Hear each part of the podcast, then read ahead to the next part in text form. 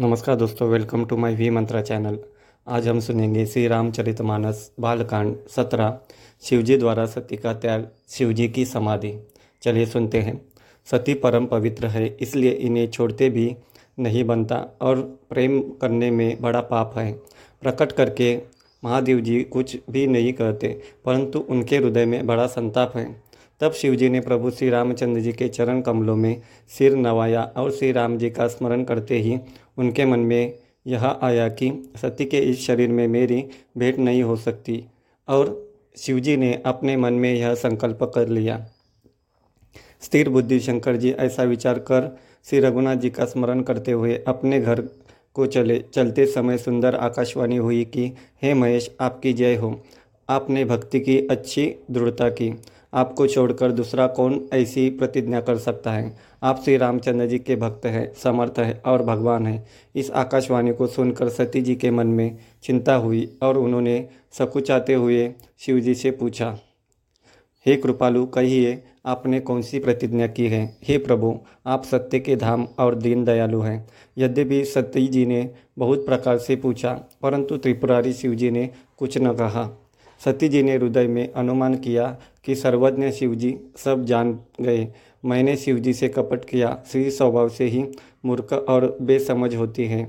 प्रीति की सुंदर रीति देखिए कि जल भी दूध के समान भाव बिकता है। परंतु फिर कपट रूपी खटाई पड़ते ही पानी अलग हो जाता है और स्वाद आ जा, स्वाद जाता रहता है। अपनी करने को याद करके सती जी के हृदय में इतना सोच है और इतनी अपार चिंता है कि जिसका वर्णन नहीं किया जा सकता। शिवजी कृपा के परम अतः सागर है। इससे प्रकट में उन्होंने मेरा अपराध नहीं कहा। शिवजी का रूप देखकर सती जी ने जान लिया कि स्वामी ने मेरा त्याग कर दिया और वे हृदय में व्याकुल हो उठी। अपना पाप समझकर कुछ कहते नहीं बनता, परंतु हृदय कुमार के आवे के समान अत्यंत जलने लगा।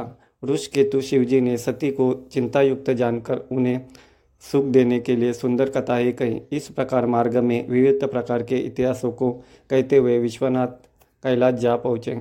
वहाँ फिर शिवजी ने अपनी प्रतिज्ञा को याद करके बढ़ के पेड़ के नीचे पद्मासन लगाकर बैठ गए। शिवजी ने अपना स्वाभाविक रूप संभाला, उनकी अखंड और अपार समाधि लग गई। तब सब सती जी कैलाश पर रहने लगी। उनके मन में बड़ा दुख था। इस रहस्य को कोई कुछ भी नहीं जानता था। उनका एक एक दिन युग के समान बीत रहा था। सती जी के हृदय में नित्य नया और भारी सोच रहा, हो रहा था कि मैं इस दुख समुद्र के पार कब जाऊँगी? मैंने जो श्री रघुनाथ जी का अपमान किया और फिर पति के वचनों को झूठ जाना, उसका फल विदाता ने मुझको दिया। जो उचित था वही किया। परंतु हे विदाता अब मुझे यह उचित नहीं है। जो शंकर से विमुख होने पर भी मुझे जिला रहा है। सती जी के हृदय की ग्लानी कुछ कहीं नहीं जाती। बुद्धिमती सती जी ने मन में श्री रामचंद्र का स्मरण किया और कहा, हे प्रभु, यदि आप दीन दयालु कहलाते हैं और वेदों ने आपका यह यश गाया है कि आप दुख को दुख को हरने वाले हैं। तो मैं हाथ जोड़कर विनती करती हूँ कि मेरी यह देह जल्दी छूट जाए। यदि मेरा शिवजी के चरणों में प्रेम है और मेरा यह रवत, मन, वचन और कर्म से असत्य है तो हे सर्वदर्शी प्रभु, सुनिए और शीघ्र वह उपाय कीजिए जिससे मेरा मरण हो और बिना ही परिश्रम यह असह्य विपत्ति दूर हो जाए। दक्ष सुता सती जी इस प्रकार बहुत दुखी थी।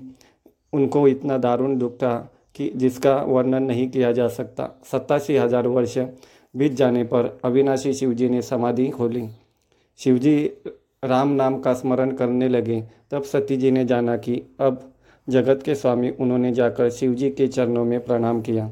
शिवजी ने उनको बैठने के लिए सामने आसन दिया। शिवजी भगवान हरि की रस रसमयी कथाएँ कहने लगे।